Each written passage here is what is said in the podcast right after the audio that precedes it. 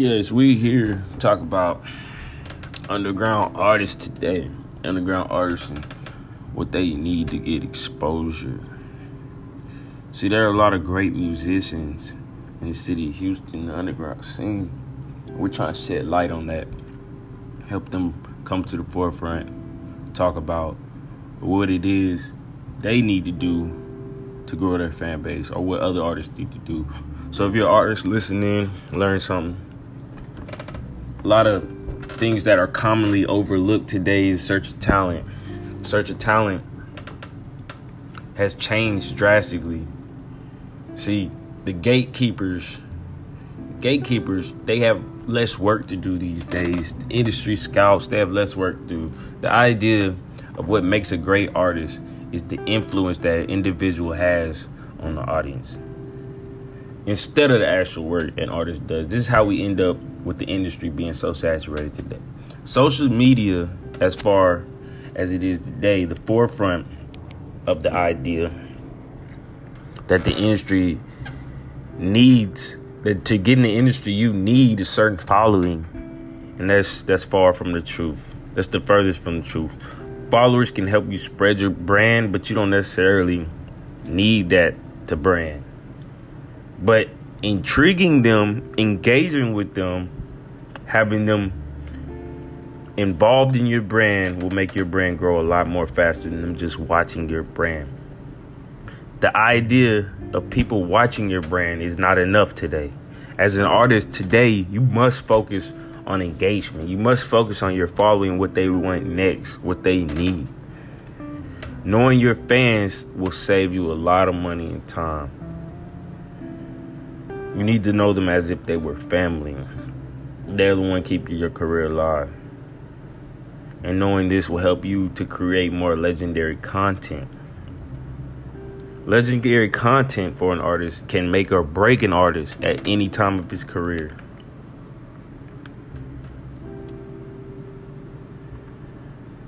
I'm sure everybody understands legendary content and what it takes, but I'm going to go in deeper depth of that few things that make legendary content.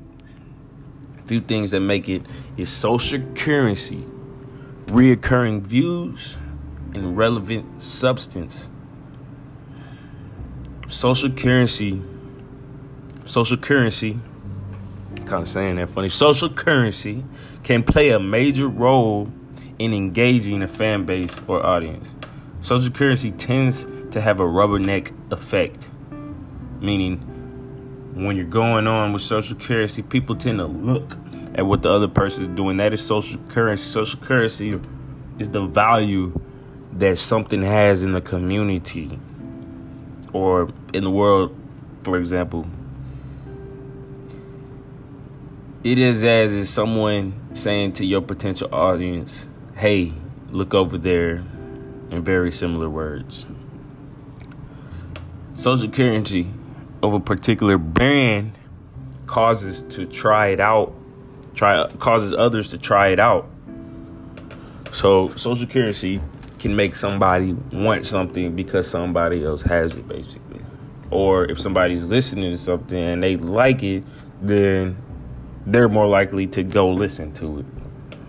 I got some examples for you if this still ain't making sense. Social currency such as Supreme Clothing. A lot of people know about Supreme Clothing, a brand, a clothing brand that has just regular stuff, and they just post Supreme on the brand Supreme, brand here, brand on a hat, brand on a jacket, backpack, and this this went out at it went and grew, got out of hand, almost contagious effect, where everybody started wearing these items that cost over hundreds of dollars, that regular t-shirts but it's not about the item it's about the brand it's about the social currency it's about what they built in that time. And another example for that if you don't know who supreme is starbucks coffee. Most people know what starbucks is right?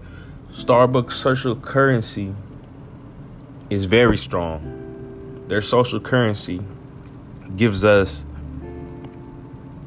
makes us feel valuable when we go get a starbucks cup versus the gas station coffee cup when you see Starbucks on the cup, you think, okay, that person has a little bit more money or whatever because they get to, they can go to Starbucks every morning, and that's social currency. So Starbucks built their social currency off that logo, off that cup, off the scones you eat, off everything, the shots they buy.